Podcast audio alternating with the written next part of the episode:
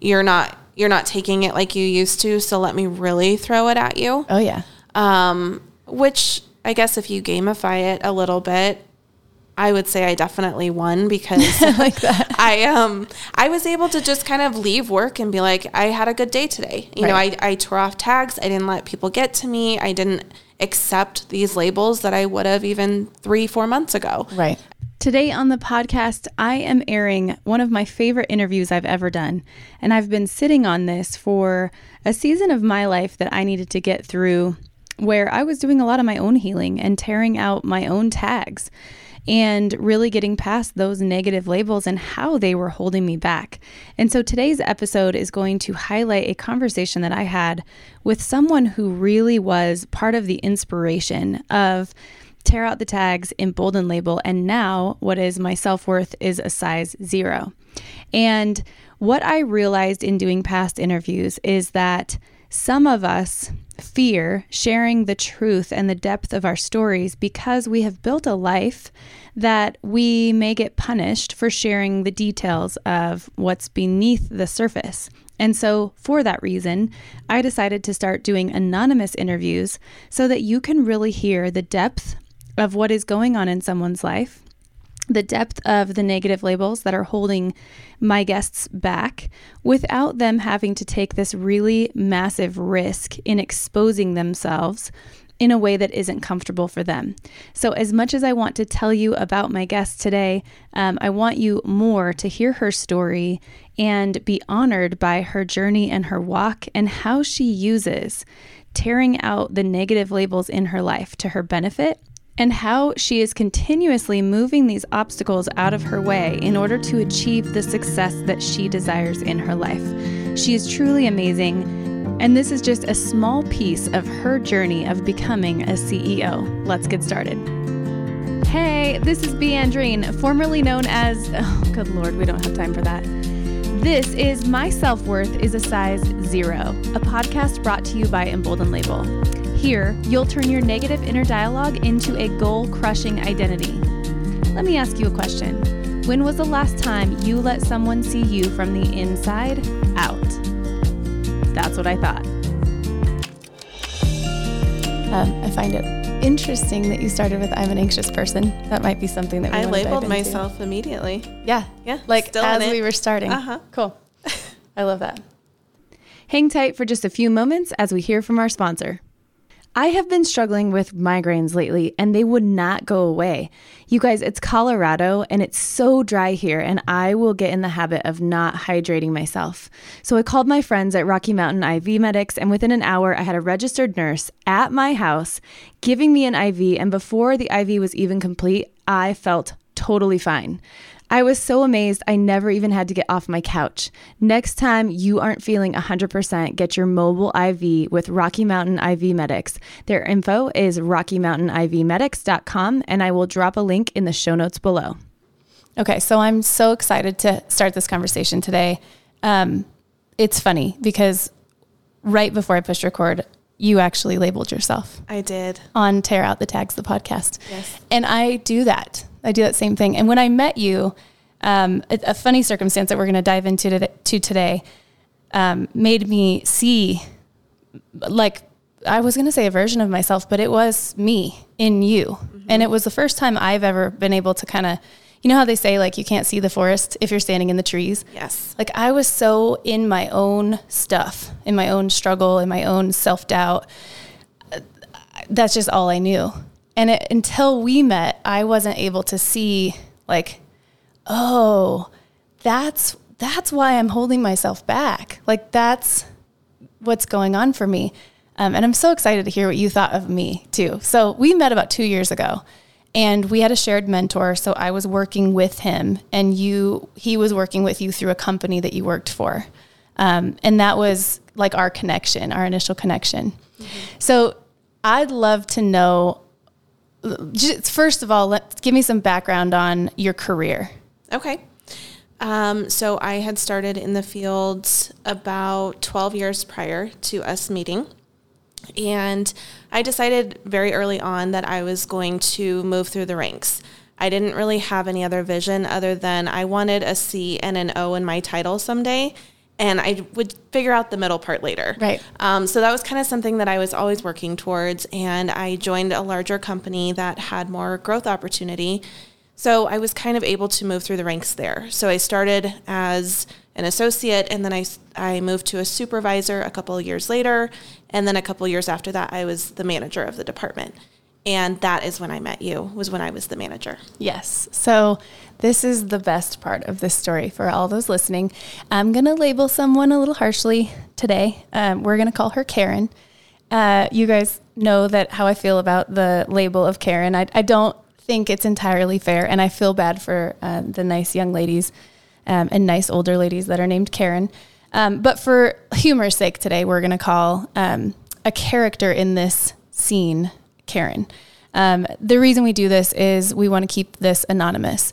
I want my guest to feel like she can share her story um, in all of its detail because I think all the detail is what actually helps those of us who have a tendency to carry these labels um, realize that we're not alone in this and realize that there's highly successful people who have been tagged and labeled and been put through seasons of hardship and you've overcome a ton and you're you're far beyond and past this particular story. Um, but these situations do continue to arise, and we do have to continue dealing with them. So for that purpose, we're going to call her Karen. Um, we don't want to hurt anyone's feelings, so no, we do not. we are not those kind of people. No. Uh, so when you started at this company, you were hired by Karen, correct? Was, yes. Okay. So tell me a little bit about that. So I was hired to be on Karen's team, and it was a pretty good relationship to start. Mm-hmm. Uh, I would say she was very encouraging and very positive of me as a person on her team. She really wanted to help me. She wanted to build me up, and that's what she said. Mm-hmm. Um, it was when I became a peer that that changed. And I don't know if it was because she felt threatened that I was now a peer when she is the one that hired me. But I would say for the first two years, um, she was a completely different person. She really was. Mm. Um, and so I became a peer, like I said, a couple years later. And that's when the labels started. And it got worse and worse. And then eventually moving to be the manager and her working for me, that's when I would say it went from you know, tolerable to just almost unbearable. So let's let's unpack this a bit because I don't think this is uncommon, but you have corporate experience and I don't. Uh, well, I I do, but in a different um, a different light. Um, I've never worked in a corporate structure in a company. I've more been um, a consultant from the outside. So my question is: Is this common for almost like an ownership attitude. Like, because uh, what I'm picturing when you say this is she hired you, she saw potential, she saw talent, she saw hard work. Uh, like, I'm just, I know you, so I know you enough to know these are great labels you wear. And so, is it like a, I developed you, you should be loyal to me? Or was, I, or is it expected that you're going to leave her team and go somewhere else? You know, that's a great question. And I think without asking Karen, I'm not sure that I can answer that for her.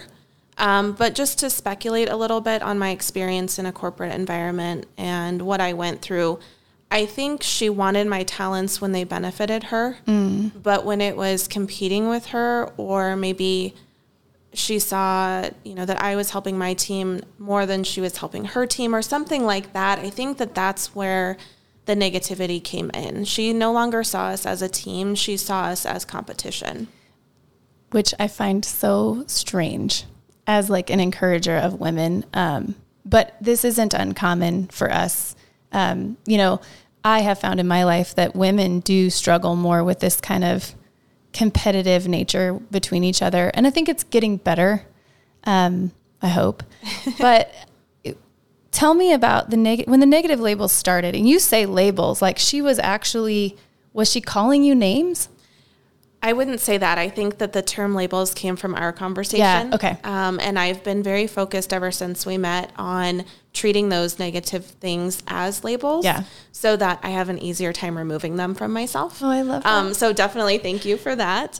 Um, but no, I, I wouldn't say that she was necessarily putting those specific labels on me. It was more of what she said. So if I had an idea, she would say, Well, that's not a good idea. That's not mm-hmm. going to work. Or that's not smart. Mm-hmm. And so what I took from that was I have bad ideas. Right. I'm not smart. I didn't solve that problem. And so I took what she was saying and then I created the labels that I put on. Yeah. And you're just, you're carrying them around like they belong to you because she did have authority at, at a point in your career as an encourager. So I do think that's, you know, an important piece of this is oftentimes when someone is in a position where they can affect us in that way, they have also been in a position where they've lifted us up. So in some way we apply some of our success or some of our positive stuff to them, which I think makes it easier for them to then change the narrative in our heads or um, change the way we see ourselves. I'm curious. So, eh, know that when I ask these questions too, um, for the listeners, I, have my own experience wrapped in here. Like, I feel like I'm talking to myself right now. We just worked for different companies. um, when you went two years at, as her peer, going through this really workplace abuse, right, where you're you're being put down now and discouraged, and then you get promoted to then the next level, where you become her boss, correct? Yes. Okay, so you're now Karen's boss. I'm Karen's boss. And if any of you know a Karen, you know what happened next. Yeah. Right? Yeah, it was like a switch flipped. Even further. Even okay. further. Yeah. So I would say a side of her that I never saw began to come out and it presented itself daily. And because of the two years prior of me putting these labels and accepting them as my own, I was not sure how to work with her. I was not sure how to handle her, and I wasn't sure how to be her leader. Mm-hmm. And I think that that made it very difficult for me to navigate everyday situations that otherwise may not be difficult. Right. Well, and she wanted that. Oh, that she, was her plan. She thrived on it. Mm-hmm. Um, anytime she could speak up and make me feel like I wasn't saying the right thing or I wasn't doing the right thing or I didn't handle a situation well, she would do that. And there were even times where she would go to my boss mm. and try to get him involved in a situation to tell me how wrong I was. Okay. So this is where this is the part that I'm I'm curious about. Because, and actually, this is the part I kind of want to tell where I came into the picture. Okay. Um, so my mentor, our mentor, yes, he's like he's mine. um, he and his wife own a company, and they do corporate development and executive coaching. And he, they have a really amazing tool. It's a 360 assessment. There's a lot of them out there. I personally think theirs is the best. Um, but what it is, is you are assessed by all of the folks around you. So you assess yourself, your peers assess you, your subordinate assesses you, and your, um, I lost the word, um, your superior. Mm-hmm. So you had gone through this assessment, and we were getting ready to come in and debrief it. Mm-hmm. And I remember we were sitting at lunch beforehand, and I had only done one other uh, no, that's not true. I had done a team of 360 assessments with a, another company. Um, so I had a little bit of exposure to seeing how it was debriefed and how it was coached, but I was learning. Mm-hmm. So, you know, here I am, I'm coming in with all my imposter syndrome because I'm brand new at this. Um, and I remember my mentor telling me, kind of like, hey, look at this and tell me what you see. And of course, I was like, I have no idea. no, no clue. Um, and what we had seen in past assessments is that most of the time, someone in a leadership position sees themselves kind of on a higher level than everybody else sees them. Like they, they typically struggled to see where their team was frustrated with them. And with yours, it was the opposite. So your team rated you almost as high as humanly possible. I mean, you were at like a 4.9 something percent or a 4.9 something like out of five. And your assessment of yourself had you kind of in the middle, like a three ish yeah, score. About there. Yeah. Mm-hmm. Um, and he was like, tell me why you think that this would be the case. And I, of course, I was, I had no idea. I was like, this doesn't make any sense.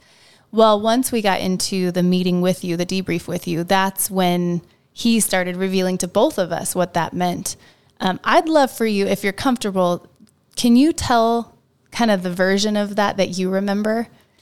Yeah, definitely. Um, I would say I was very nervous just to not only get feedback from others, but being asked what I felt about myself and what I thought about myself was something that I had never really been asked before. Mm. And not seeing these as labels at the time because we hadn't met yet, but just kind of seeing these as negative things where I needed to improve and where I wasn't doing a good enough job and where maybe I wasn't the leader that the team needed. That's really how I felt going into that.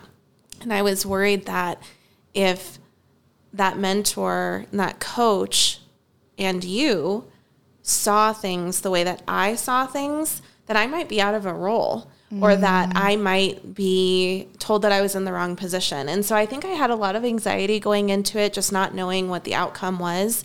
And then when we went through the results and it was brought up, you know, your team and everyone around you scored you very high, but you scored yourself very low.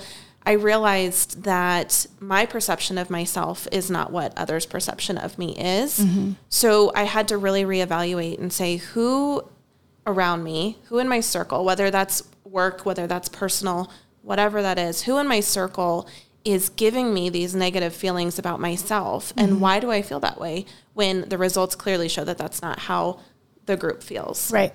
And so it was nerve wracking to say the least. Well, and from an outside perspective, it's so funny because you, we come in and we see just this ass kicker. I mean, you've just, you've risen in this company very quickly. You have, C- I was going to say CEO dreams, but C blank O dreams. Yeah. um, I mean, you just, you, you wowed me when I met you. I was like, she's, she's awesome. Like Thank she's going to do amazing things. And then to see that you were framing yourself in this different light um, was was really what rocked me because I had a very similar dynamic, really at that same time in a position that I was in. Um, I think one of the things, so our mentor had actually showed us in that meeting. Um, I believe it was in that meeting the team scores, like how each person. It doesn't show who necessarily did it, but there was only one person on your team that scored you low, and it was um, the same scores really that you had that you had decided for yourself. It was. And that was when we realized that it was this Karen. Yes. That worked for you. It was very easy to figure out who, yeah, who like that was. Clear yeah. as day. Yeah. yeah. So I, I'm curious for the listeners, um, how old were you at that time? Uh, I would have been 32. Yeah. So you're pretty young in in career endeavors at that point. Yes. And how old was Karen? Oh goodness, maybe late 40s, early 50s. Okay. When there is that age gap, especially the younger one being the leader in that situation, I think that that makes it hard for others. There is still a very I guess old school way of thinking in corporate America and some people are getting out of that with the younger generations kind of working their way up. Right. But I do think that there is this old school of thought that you put in your time and then that's how you earn promotions so in theory, the older you are, the higher you are in the company. Right. And so when that doesn't necessarily work out, I think that that's naturally going to cause some tension between the leader and then the person that works for them. Right. Yeah. I agree. How hard has it been climbing a corporate structure with the label of millennial? Oh, goodness. Well, I will tell you that everybody just assumes that I am the typical millennial.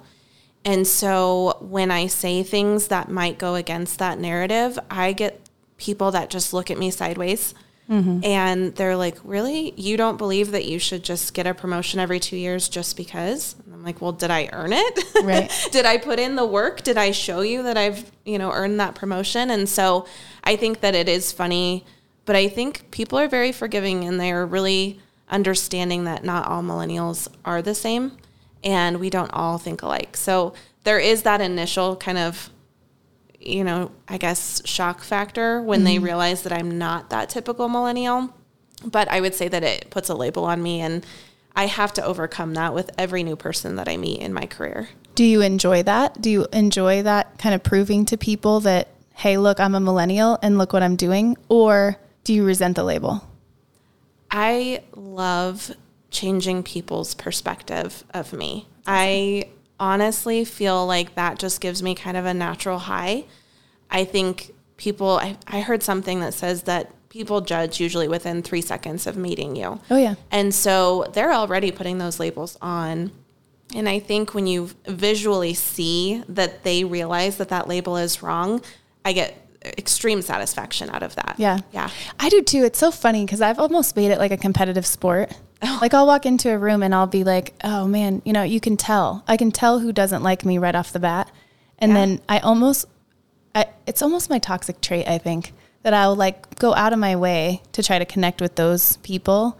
Um, which I've I've stopped doing as much of because I'm like, why am I doing this? Like, there's so many amazing people here that want to connect with me, um, but I do enjoy that look when they realize they were wrong about you. Yeah. There's like something about that that's a little bit addicting to me. So, Like I said, it's that natural high that you get as soon as you realize that they're they're thinking, "Oh, I was wrong about her. Mm-hmm. I need to change my perspective. I need to change my thought because she is showing me that my initial judgments are incorrect." right. Yeah. I do think there are some natural labels that um, we're born with that we can't just tear off, um, like being a woman in business, like being a millennial in the workplace.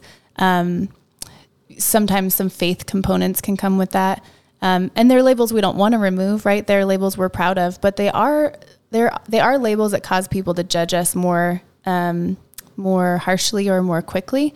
Um, and I I do think it's um, we have to reframe reframe those in a way where we can make it a positive because what I'm hearing from you is this is something you're still having to overcome and prove. Yeah, absolutely. I actually just started a new job at a completely new company about four months ago, and that means meeting all new people mm-hmm. and getting to know everybody from you know from the beginning. and And I think that that definitely creates the opportunity to show which labels are correct mm-hmm. and show which ones you have to overcome. And so I don't think it's something that I'll ever have to stop dealing with Yeah. as far as my career goes, just because I don't plan on stopping. And with that is obviously going to come judgment and and that type of thing. So and that competitive energy that Yeah. right i mean that's just the way it, the way it works in the world we live in i'm curious um, so i guess i want to point out to the listeners that your story is one of two um, founding stories of tear out the tags i don't know if you know that I did not know that. yeah. So, and it's a story I haven't told a lot. And I think part of it is because, um, well, one, when you, when you start something, I was fighting my own imposter syndrome and a lot of my own labels. And I had a long way to go um, to get through that. We talked about that before I pushed record.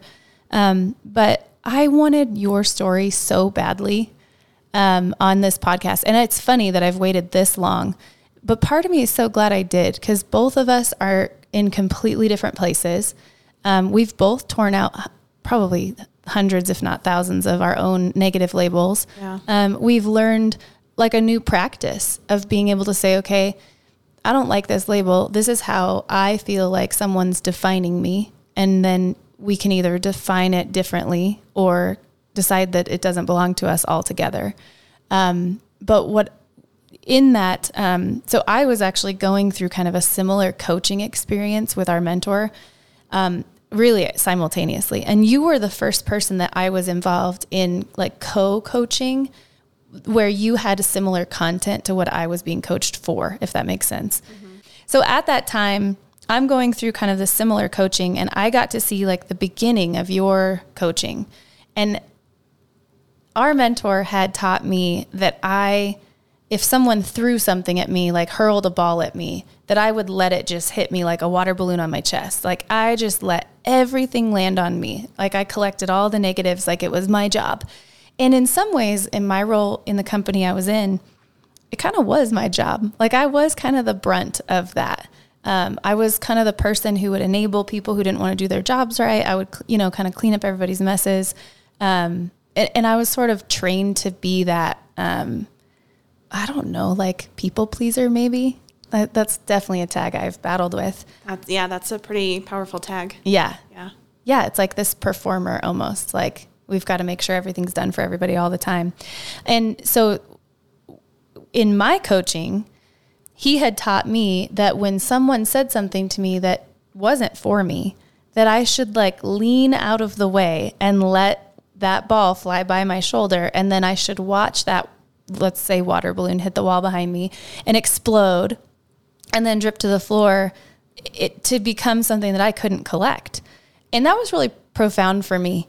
But I was in a, a workplace environment where no one else was in the office with me. So if I was on a conference call and somebody said something, it was really easy for me to like matrix out and lean out of the way and pretend that those words hit the wall behind me.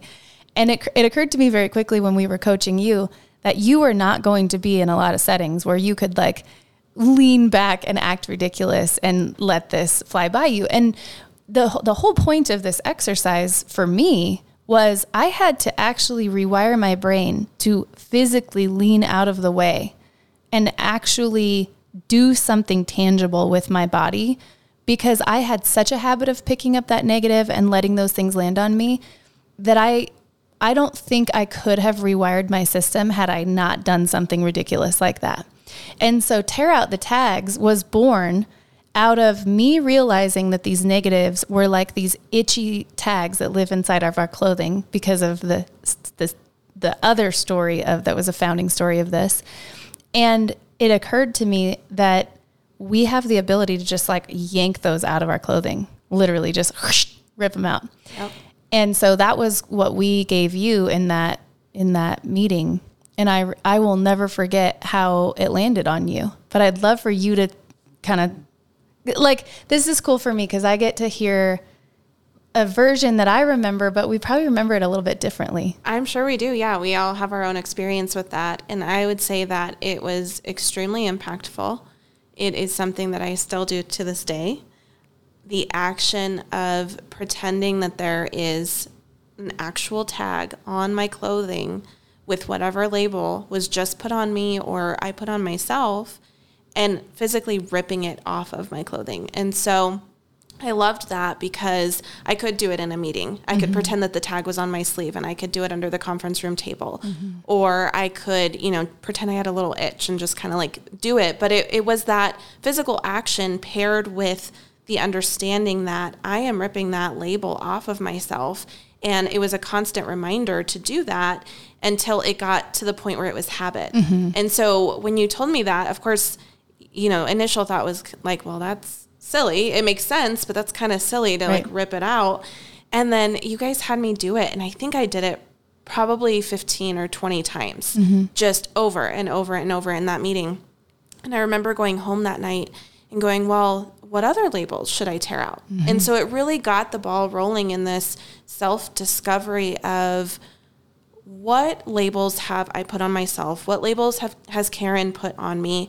Or what labels have others put on me that I know don't fit me and right. that I know I'm not, or I know that I'm not I'm I don't want to be that, I'm not that, and I don't want that label anymore. Right. And so I would say two years later, I'm still here no matter what it is, as soon as I feel, and it's almost a physical feeling, mm-hmm. I feel the label kind of hit me. Yeah. And I'm like, uh uh-uh, uh no, I don't want that. Yeah. And so I will do that. I will physically rip that label out to this day.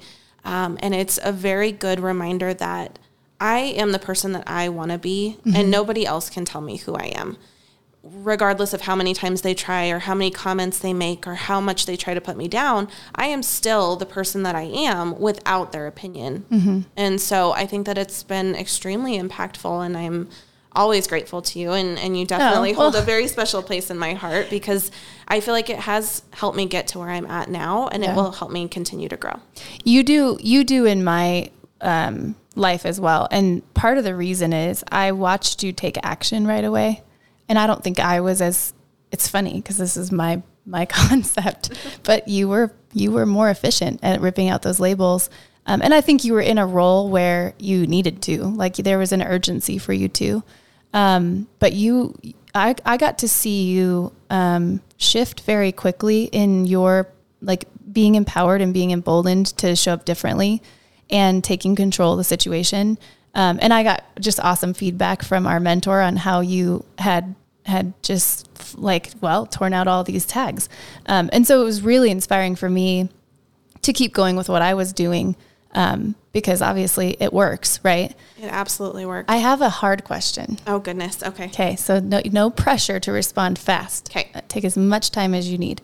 Um, how do you decide if a label is like, that's not for me, that's garbage, I'm leaving it right where it landed, not even attaching it, or um, this is a label I'm getting often.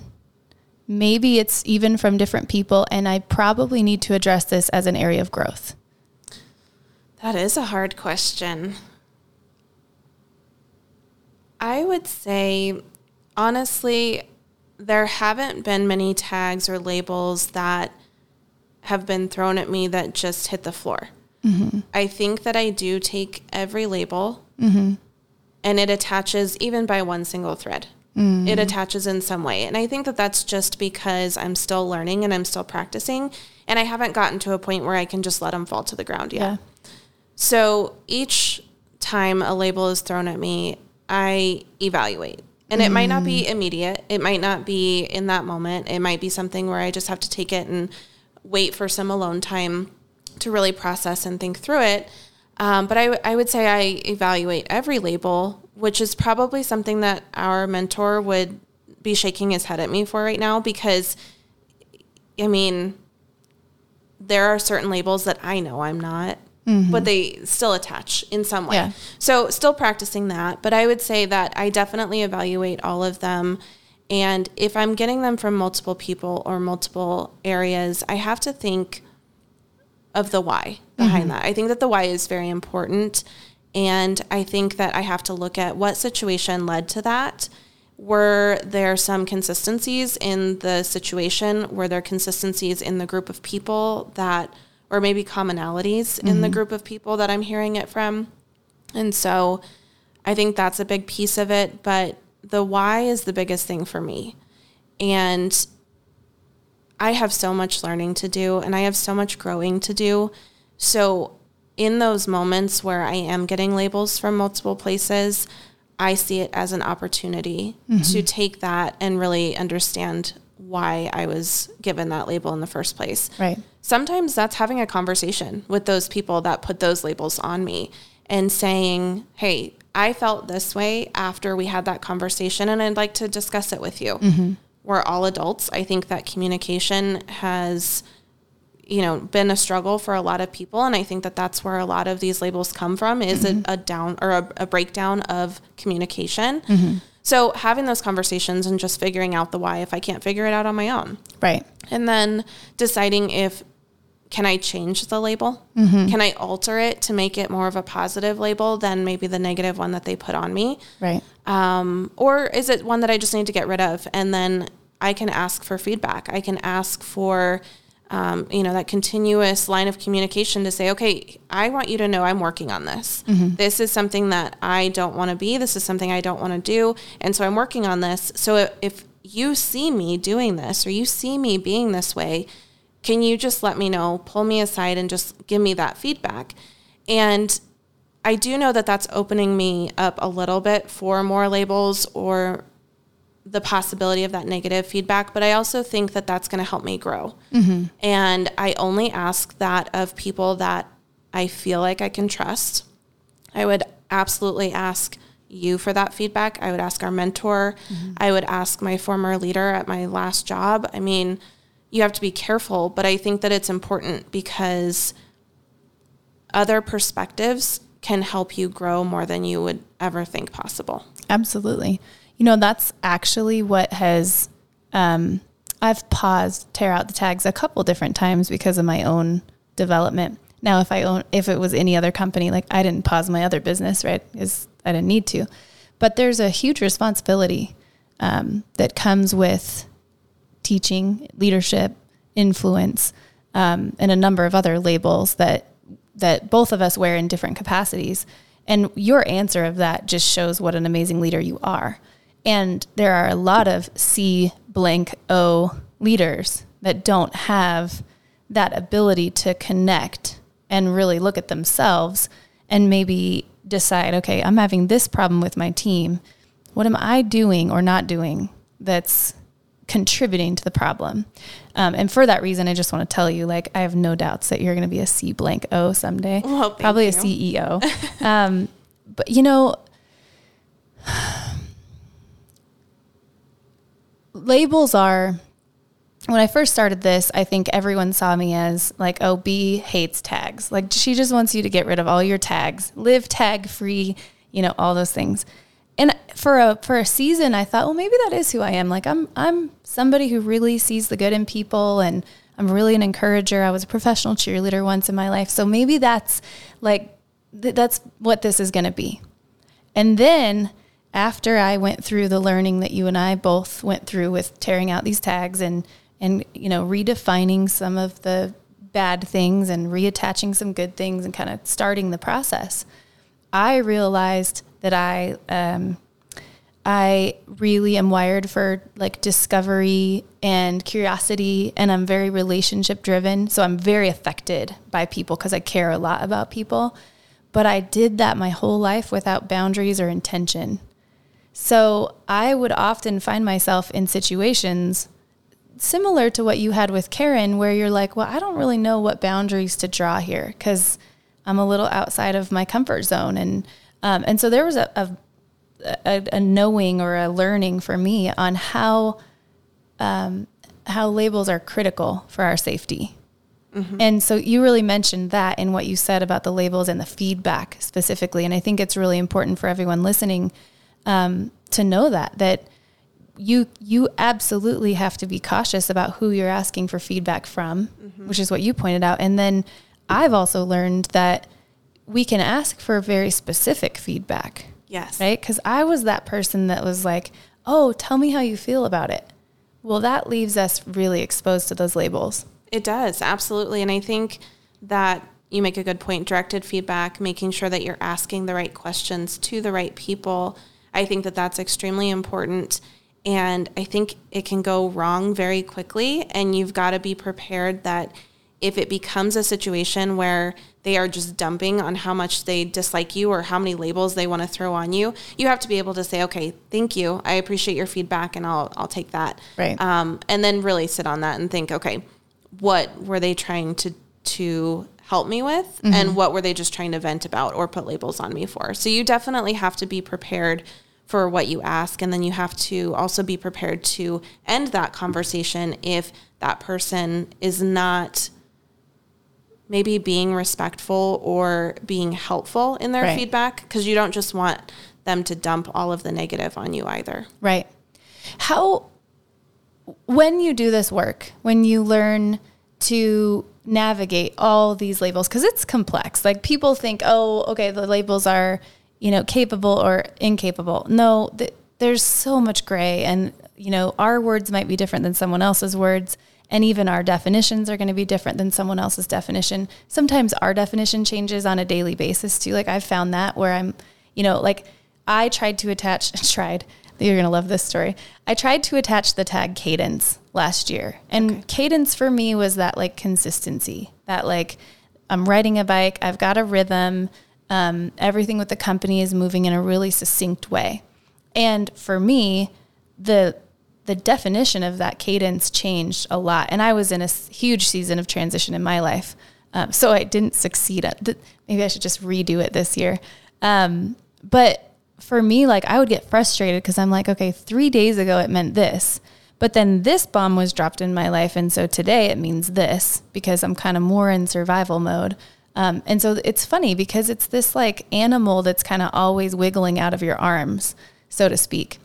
Um, when it comes to learning all of this about yourself because you really do you like you you learn to define who you are from top to bottom and left to right you really get comfortable with who you are the good bad and the ugly right like yeah absolutely. I mean, I have some negative tags that I'm like, this does belong to me, and Yeah. and it's probably gonna stick around for a while, and I know I need to work on it, and it's there. Like I can't deny it's there. Um, so I would like to have a conversation a little bit about vulnerability.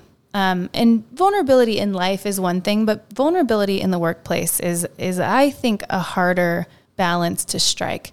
So we have we have seen research in corporate structures where vulnerability helps um, team unity It helps um, with uh, motivating. It, I mean, it's been really useful in corporate structures, and it can become oversharing to the point where maybe you overexpose yourself in a workplace setting. So when you when it comes to filling in the gaps for people, say um, I'm gonna I'll just use myself. Um, like I've told people, you're gonna. I wouldn't say this actually at work, but um, this is kind of a good good scenario. Like I used to defer to two things in conflict. One was I'll either cry and look like a total moron, or I will rip your bleeping head off. Like I have no, I had no ability to kind of like stay grounded and level once I was pushed too far over that edge. Now, I no longer have that, but being able to tell someone that, like, hey, I'm feeling kind of like you're pushing me, like you're poking all my buttons, and these are my two deferral modes, and I really like to not go there. It actually helped me to be able to fill in that gap um, during the season when I was learning kind of to work through that. I'm going to just call it an issue. This is counseling 101. um, so, how have you found that useful um, or even risky in the workplace? Yeah, that's a great question. And I think that you really have to know yourself mm. before you can get that vulnerable in the workplace. Mm-hmm. Because to your point, you knew that you had these two reactions, and they were both extreme reactions, mm-hmm. one way or the other. Without knowing that about yourself, if you just decided to be vulnerable in the workplace and you just kind of let it all out, right. You were guaranteed to see either one of those right. at any point without control. And so I think it's important to know yourself. And I think it's also important to figure out a way to be able to put those extreme feelings aside in the moment. Mm-hmm. And this takes a lot of practice and it takes a lot of effort and it takes a lot of self reflection to be able to do this. But there have been times where I am a crier when I'm angry or frustrated. Mm-hmm. I cry immediately, never fails.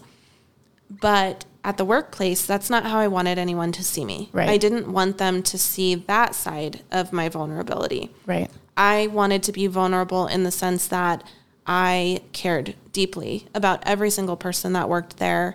And I cared about their success. I cared about their personal life. I cared about just them as people. Mm-hmm. And I think that that naturally takes vulnerability.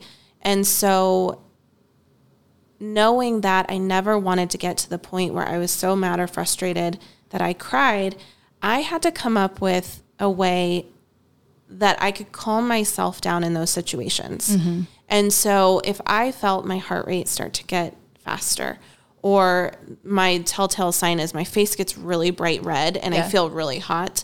Um, so if I feel that starting to come on, then what I would do is I knew that at that moment I could not continue the conversation mm-hmm. and I would need to just take a step back. And so I had to get very comfortable in saying, I would love to discuss this with you further, but right now I'm not in a place where I can do that. Let me schedule a meeting for another time when we can mm-hmm. discuss this again. And I think that really took a lot of practice, but it also came from knowing myself mm-hmm. and knowing my triggers, knowing when I was getting to that point to stop it before it was too late. Right.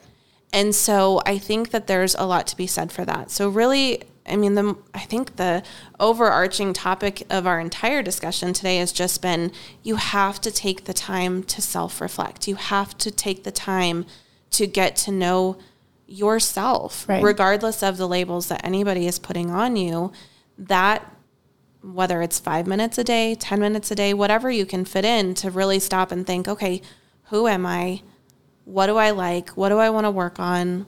All of that type of stuff. I think it's extremely important, regardless of personal or professional life. Yeah. You know, people ask me all the time, like, well, what does this process look like? How long does it take? And I'm like, well, you know, I can give you a framework, I can give you a, like a marketing answer. But the truth is, it's just like anything else. It's a habit. You know, I've I've um, gotten more familiar and comfortable with like p- positive affirmations, which, by the way, feel just as ridiculous as pulling at your shirt or matrixing out of the way of a negative label.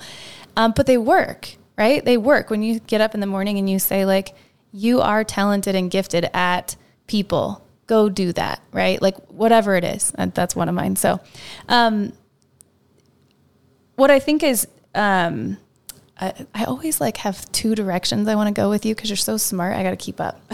so there's a positive label Well, for you. thank you. I'll take yeah. that one. Yeah, you're welcome. Attach that. Yes. Um, the, I'm going to maybe ask you the hardest question of the show here. Oh goodness. Um, describe for me, if you if you can recall this, take yourself back to that position, take yourself back to that role, back to. I really would like for you to frame like being the leader over Karen, feeling like you couldn't lead, feeling like um, maybe I don't know. I don't know what day was like every day for you to go into work, but I would love for you to describe like who was that girl or that woman. You're Yeah. Um, it is a tough one. Um, I think that it's hard to go back to a time that was so negative for you and really reflect, but again, it's absolutely necessary. So, that person that I was when being the leader over Karen, I would say almost not necessarily a shell of a person, but I really mm. didn't know who I was or what I wanted to be because I was so consumed with everything that she was saying and the feelings that she made me feel that I couldn't figure it out. I did not have the ability to slow down and just say, is what she just said true? I didn't have the tools. I didn't have what I needed to do that. And so I think that I was very lost. I was very confused.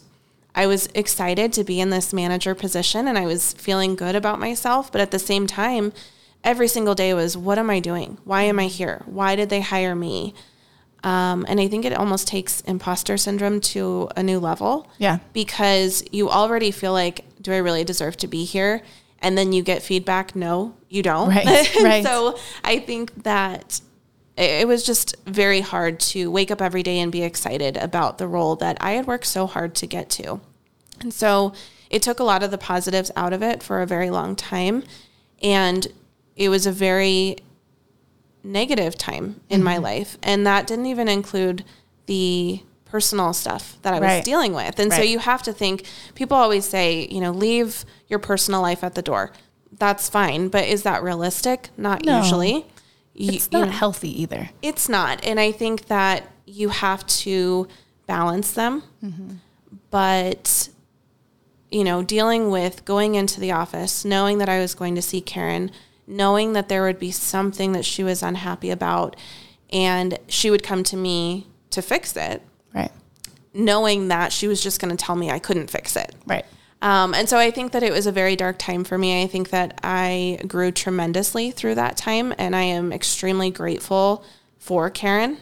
I am extre- extremely grateful for that situation that I was in because I don't think I would be where I'm at today without it. So, you know, to Karen, I say thank you for being such a a lesson Right. in my life and teaching me how to deal with people who are just rooting against you Right. at every turn. And so, um, Do you, I'm going to stop you. Sure. Do you see it that way now? Do you see it the same way that you did then that she that she really had a problem with you? Or do you is it framed different differently for you now that you're out of it? I think that her problem is with her. Mm-hmm. And she was projecting on me. Mm-hmm. And I think that she needs to do what we're doing.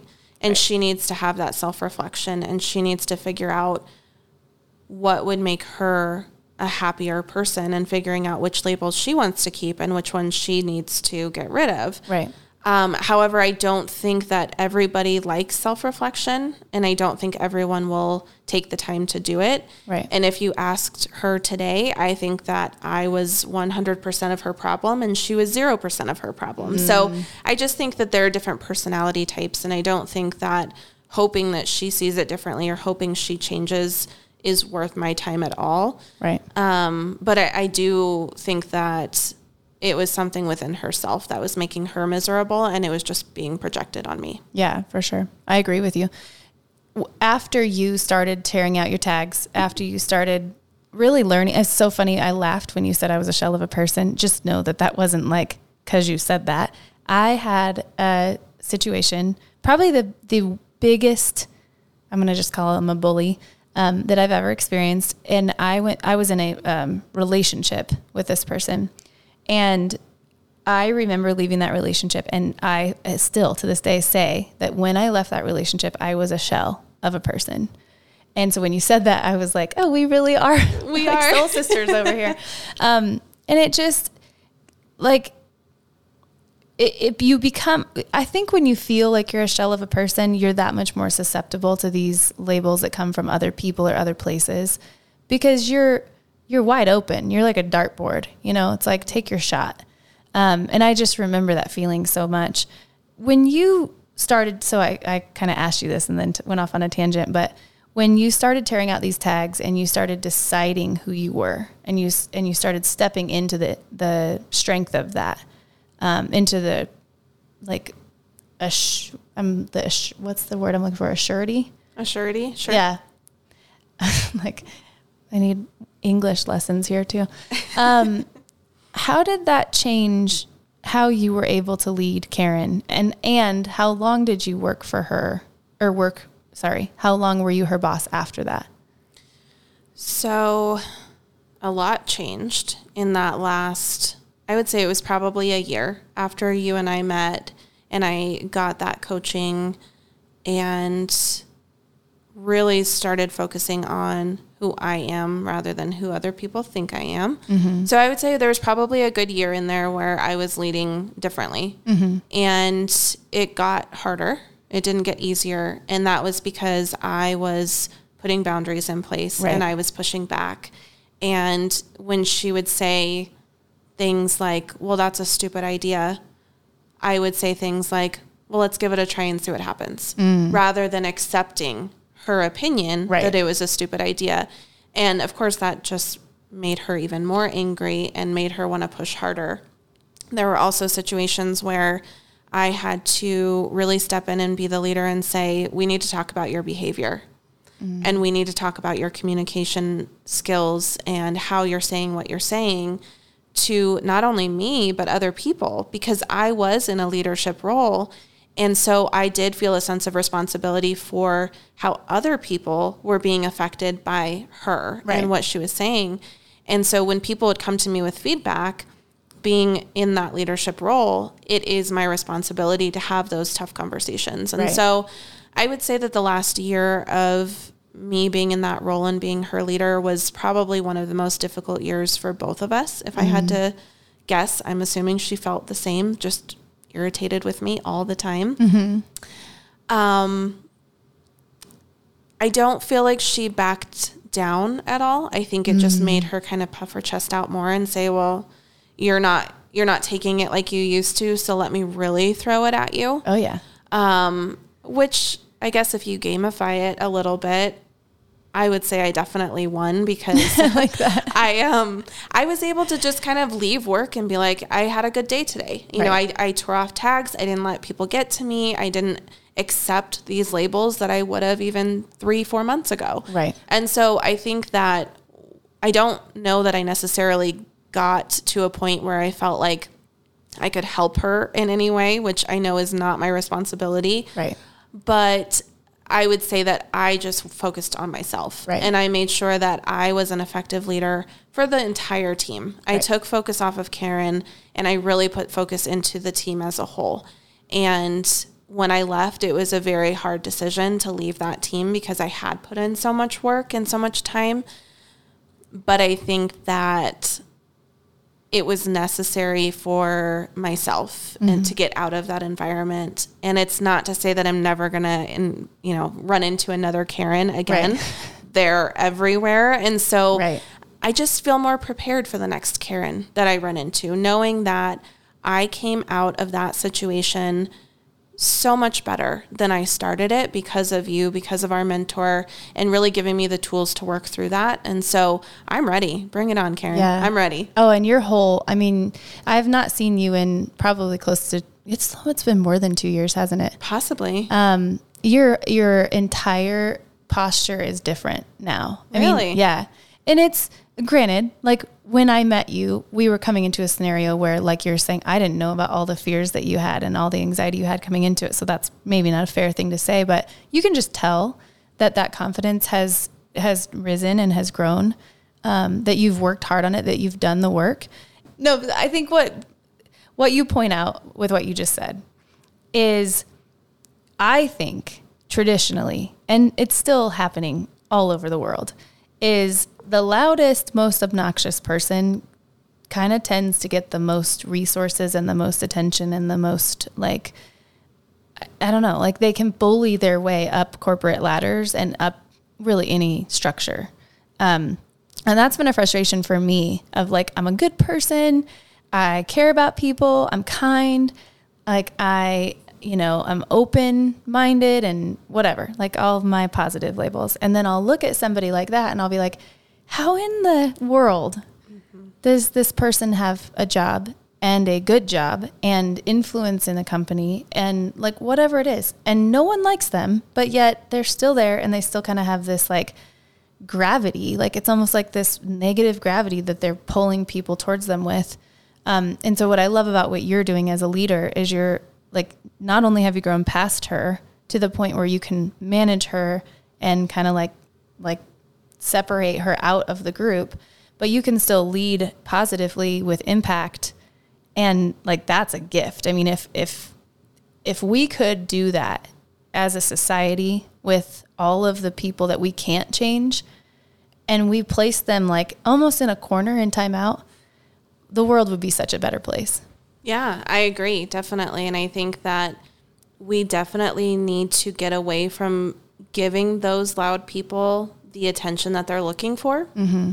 because I think a lot of them are of the mindset that any attention is better than no attention. Yeah. So even if it's negative, even if it's drama, whatever it is, it gives them something that they're looking for. And so if you take that away and you just really put your focus on the people who deserve your time and attention, it almost takes away their power mm-hmm. and it mm-hmm. takes away their ability to affect you and put labels on you because you just no longer care really what they're yelling about. Right. So I think that's very powerful and I think it's important that when we have that self-reflection, we're also looking at who am I investing my time in and what is the end goal? Right. Yeah. I have found that there are certain labels that you can tear out and tear out and tear out and tear out. And then, like, you wake up the next morning and you're like, I got rid of you. Why are you still here? I have tons of those. So, what's your stingiest? What are you still working on? Oh, man. Deep rooted, probably the biggest, most obnoxious label that I have that comes back probably 10 times a day is that I'm not good enough. Mm. That's my biggest label. And it impacts my personal life, it impacts my work life. Um, and it's just one of those where I can continue to tear it out. But I think that I have had that label for so long that it's going to take a lot more time and a lot more effort to get rid of it fully. Yeah. And so that's what I'm working on. It's I'm very aware of it. I'm very uh, focused on getting rid of that label, just not good enough in general because I am mm-hmm. and I mm-hmm. know I am. Right. I know in my core that I am a good person and that I am good enough for my current role at work. I am good enough for my fiance. I am good enough for um, his kids. You know, I, I'm good enough in all of those situations. And the fact that it just keeps creeping back up when you least expect it. Right. It is probably the most annoying label or tag that I have. And it is one that I am focusing on more than any other label. You being driven and like you have high achiever goals. Very. Are you the one who's always moving the bar? Is that like when you say I'm not enough or I, I feel like I'm not, you know, still not there? is it because the more you achieve, the more you move the bar? Wow. I don't know. That is a very good question.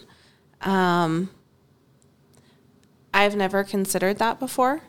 I've never really thought about where the bar is that is the good enough bar. Mm-hmm. So I'm not sure. That's actually a great question and one that I will have to add to my self reflection. Yeah, good. Yeah, well, I'm I'm you. glad. Yeah, I'm always interested to see, um, you know, who's the motivator behind the, you know, like when when you say that, I think of the the nasty perfectionist tag, mm-hmm. um, and I don't, you know, I I think it can come up as different labels.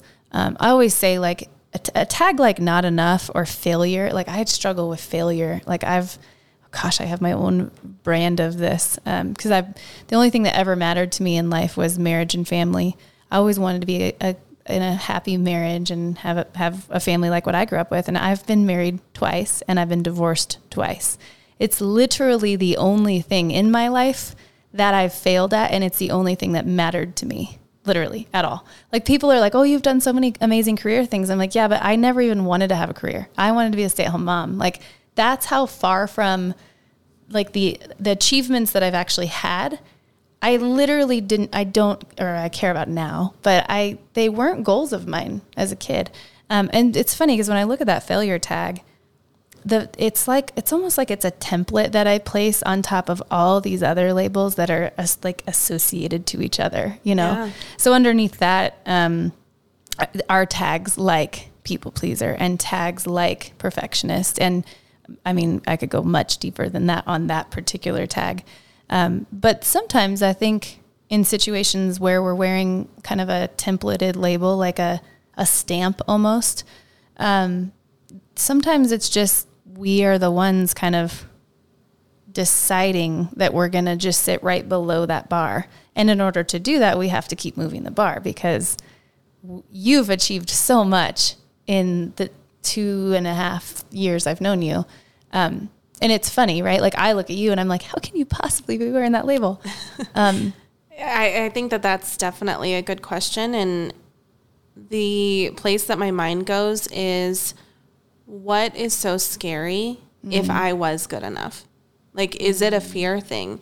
Am I afraid of feeling like I am good enough? Right. And so I think that you know, anytime we put a label on ourselves, we have to dig deeper mm-hmm. because you can stay surface level all day, but you're not really going to discover why you're feeling the way you're feeling. And so, you know, digging into that one obviously scares me. Right. Um, but what if I was good enough? What would that mean? What would that look like? Right. Oh, yeah. Define that. Mm-hmm. Yeah, exactly. Oh, define that. the opposite. Right. So I think, you know, there have been other labels that I've definitely removed from myself and I think with doing that, it's like now that I'm here, I love that I don't I don't have that label anymore. Right.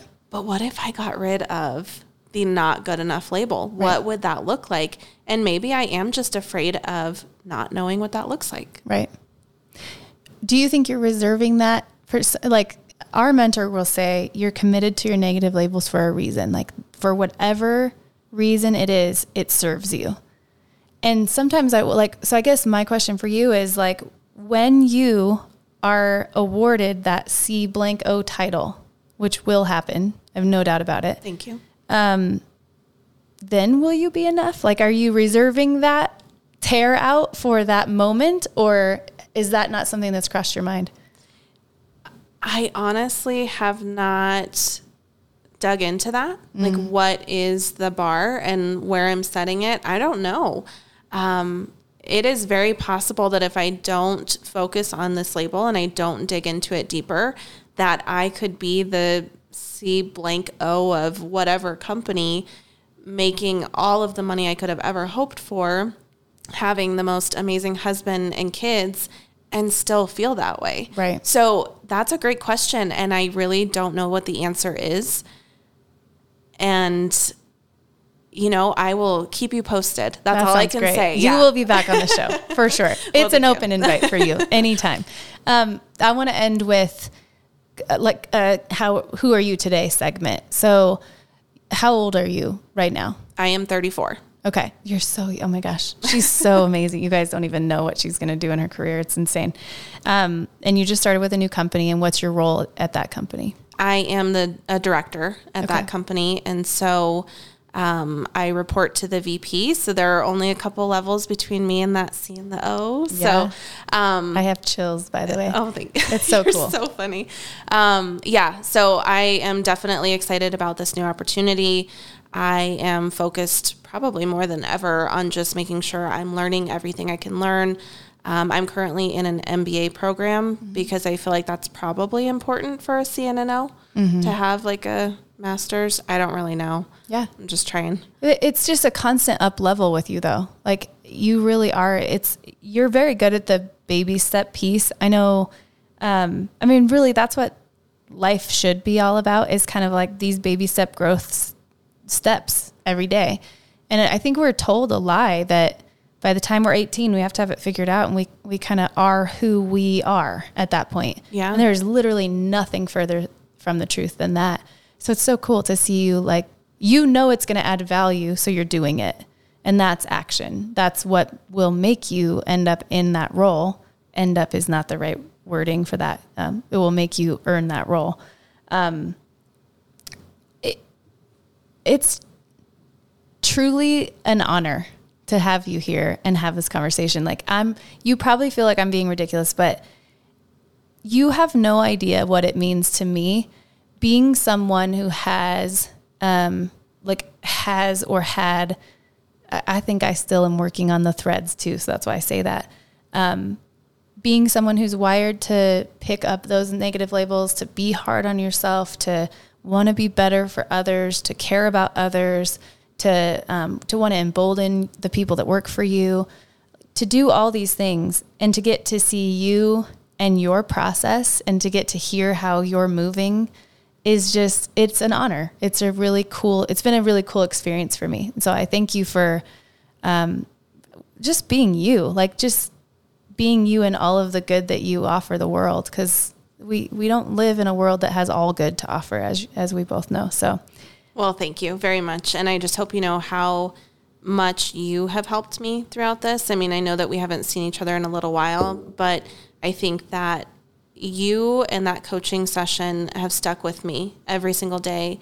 And you really helped me get through some very dark times. And I don't know if you know that. I don't, yeah. Um, but I think that it's important that you know that now and that you are out there helping people. And this podcast has such a positive message and it can really be a life-changing process. As silly as some people may think that it sounds just tearing off those tags Right. it has taken not just my career but me personally it's taken me to a whole nother level and i, I really appreciate that. So that's thank you. incredible. Thank you. I appreciate that. So you're you're who you are today. Can you give me some positive labels that you've attached positive labels. I am um, an amazing fiance and soon to be wife, so that is fun. Um, I'm a, a great stepmom. I love very, I love with all of my heart, and I think that that's a really big one for me. Is just loving wholeheartedly, no matter who I'm encountering. Um, I'm driven. I am excited just in general i would say i'm excited about whatever it is i mean you could tell me that you got a new goldfish and i would be like over Enthusiastic the yeah i it, would yeah. be i would just be ecstatic for you Yeah. so um, an excited person and just a very grateful person i love all of those thank you I just do you want to be best friends? yeah Seriously, thank you for coming on the show. and you. you did awesome. This was um, we started this with you saying, I've never done a podcast. Well, maybe you should do some more. well thank you very much i appreciate you having me